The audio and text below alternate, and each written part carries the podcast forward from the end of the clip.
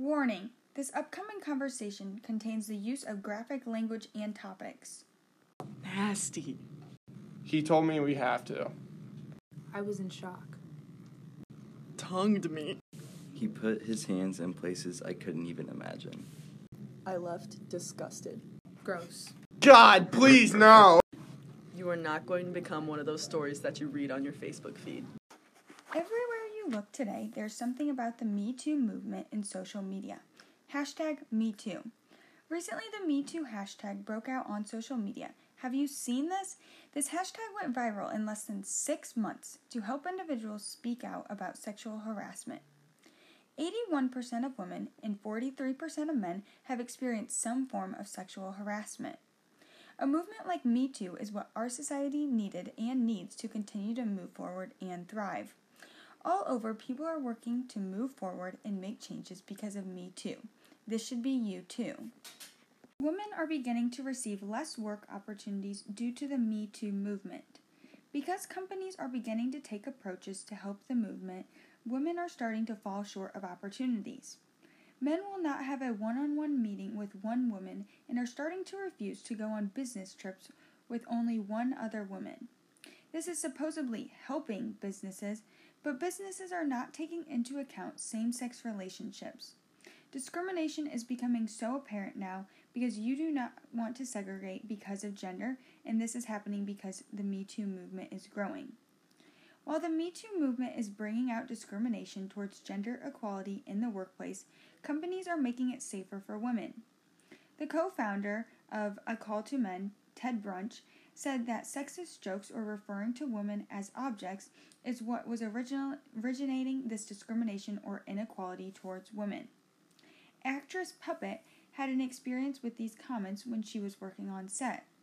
Puppet's producer would refer to her as a lesbian.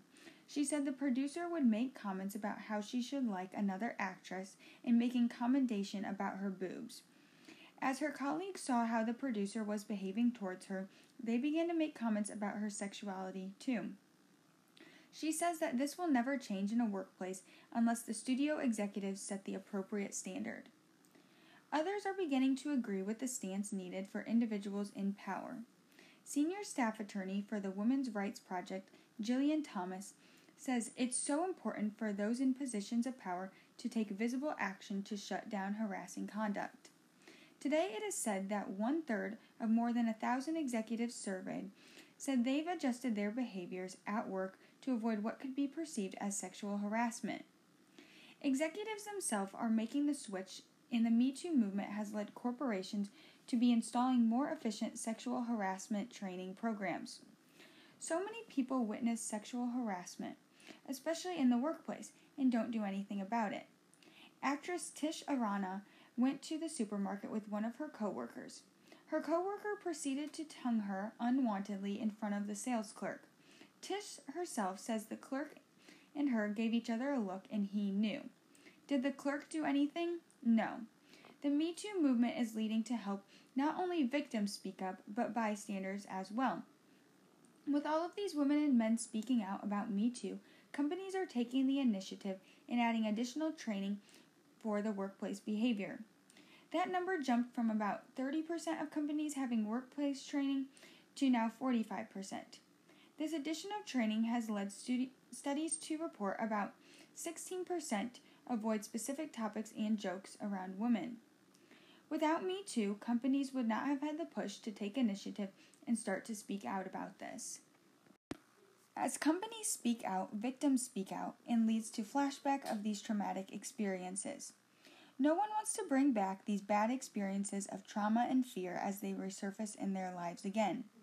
As these thoughts resurface, some people are speaking out but creating falsely reported accusations.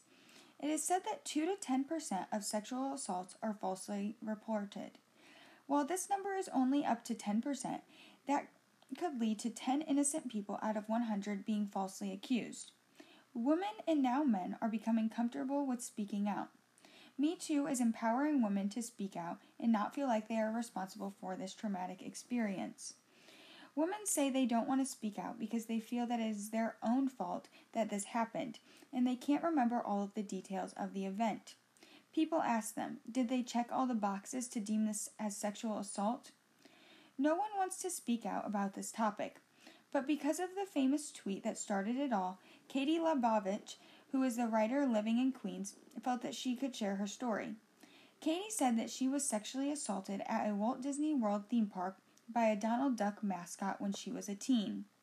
She said herself, It was kind of expected that you go on with life, because that's what you do.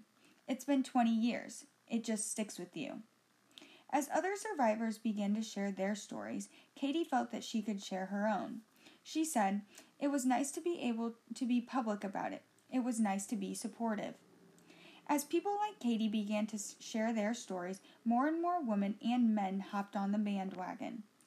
Another Hollywood actress, who felt the comfort in not sharing her name, spoke out and said, I felt nasty and gross until this Me Too came up. No one should have to feel like this. This movement has led women and men to feel empowered to share their stories and find support from others. Imagine holding all of this within you for 20 plus years and finally you feel that you can tell someone. A man, Jonathan Sage, did this exact thing. In an interview with Jonathan, he shares a little bit about his story. We were working on the same set of a movie and were traveling at the time. We were staying in a hotel and somehow he managed to get a copy of my room key. I'm laying in bed to find another man laying next to me. He touched me in areas that I couldn't even imagine. Once he finally left, I never spoke out. This experience led me to get involved with drugs and alcohol, and finally, because of Me Too, I felt like I could share my story. These results are possible because of the Me Too movement. This movement has been necessary for our society to continue to develop into a society of equality and grow. You should be joining this movement and helping society thrive.